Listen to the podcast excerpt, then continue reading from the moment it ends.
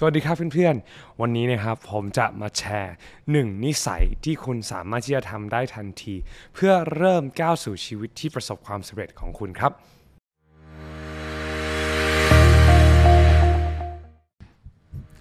สวัสดีครับเพื่อนๆยินดีต้อนรับกลับสู่รายการ 5 นาทีกับ CEO นะครับวันนี้เราจะมาพูดตอนตอนสุดท้ายของข้อคิดจากหนังสือที่ชื่อว่า How Successful People Think นะครับเรา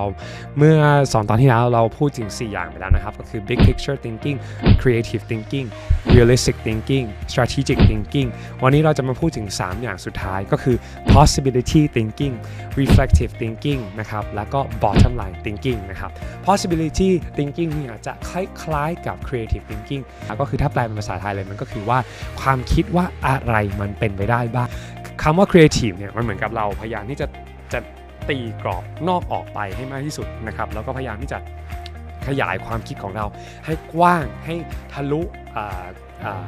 รอบเดิมๆของเรานะครับแต่ว่า possibility thinking เนี่ยคือมันเหมือนกับว่าพอเราวางแผนไปเรียบร้อยแล้วเนี่ย มันมีอะไรที่มันอาจจะเกิดขึ้นได้ ซึ่งมันเป็นได้ทั้งในด้านบวกและในด้านลบนะครับ possibility uh, thinking เนี่ยมักจะรวมถึงการที่เรา factor in worst case uh, uh, scenario หรือ uh, เหตุการณ์ที่ร้ายกาจที่สุดที่อาจจะเกิดขึ้นได้ อย่างเช่น uh, หลาย ๆ ธุรกิจที่อาจจะ uh, มีผลกระทบช่วงโควิดนี้ เยอะกว่าคนอื่น เพราะว่าเขาไม่ได้มีการวางแผน worst case ไว้วันหนึ่งมีโรคระบาดออกมาเนี่ยมันจะทำให้นักท่องเที่ยวหายไปหมด มันทำให้เขาไม่มีฐานลูกค้าสำรอง นอกจากกลุ่มนักท่องเที่ยว พอเราสร้างธุรกิจบนพื้นฐานของหลักกลุ่ม ลูกค้าเพียงแค่กลุ่มเดียวแน่นอนครับ พอกลุ่มลูกค้านั้นหายไป เราก็ไม่สามารถที่จะฟื้นตัวได้ทันเวลา แล้วก็อาจจะสูญหายไปได้นะครับ ซึ่งอันนี้เป็นสิ่งที่หนึ่งใน possibility thinking ที่ทุกๆ คนที่อาจารย์จอห์นแม็กซ์เวลล์พูดถึงในหนังสือเนี่ยคนที่ประสบความสำเร็จเขามักจะมี worst case scenario ไว้ไว้เสมอ แต่ในทางเดียวกันเขาก็มี room ของความเรียกว่า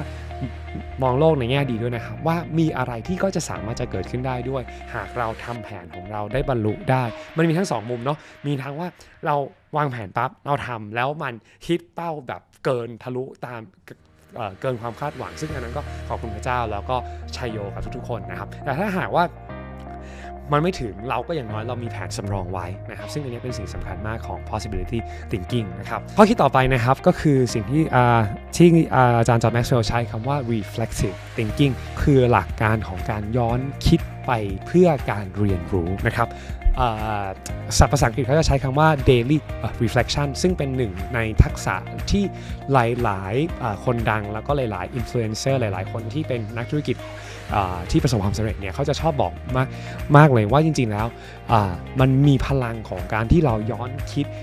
ในสิ่งที่พวกเราทำในแต่ละวัน เพื่อที่จะเรียนรู้ว่าเราทำอะไรได้ดี และเราทำและเรามีช่องทางแห่งการปรับปรุงอะไรบ้างนะครับ ซึ่งพอเราทำแบบนี้เราก็จะรู้ว่า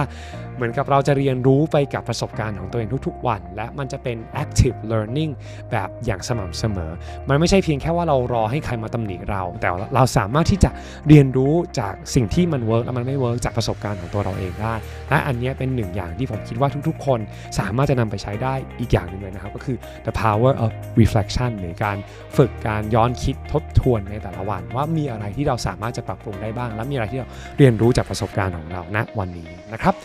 มาถึงอันสุดท้ายนะครับก็คือ bottom line thinking นะครับอันนี้สำคัญมาก ๆสำหรับนักธุรกิจทุก ๆ คนนะครับก็คือว่าสุดท้ายแล้วทำธุรกิจสร้างไรายได้ให้ดีขนาดไหน แต่หากไม่มีกำไรไม่รู้จะทำทำไมนะครับอันนี้เป็นสิ่งที่ป้าปาก็พูดอยู่เสมอว่า เรา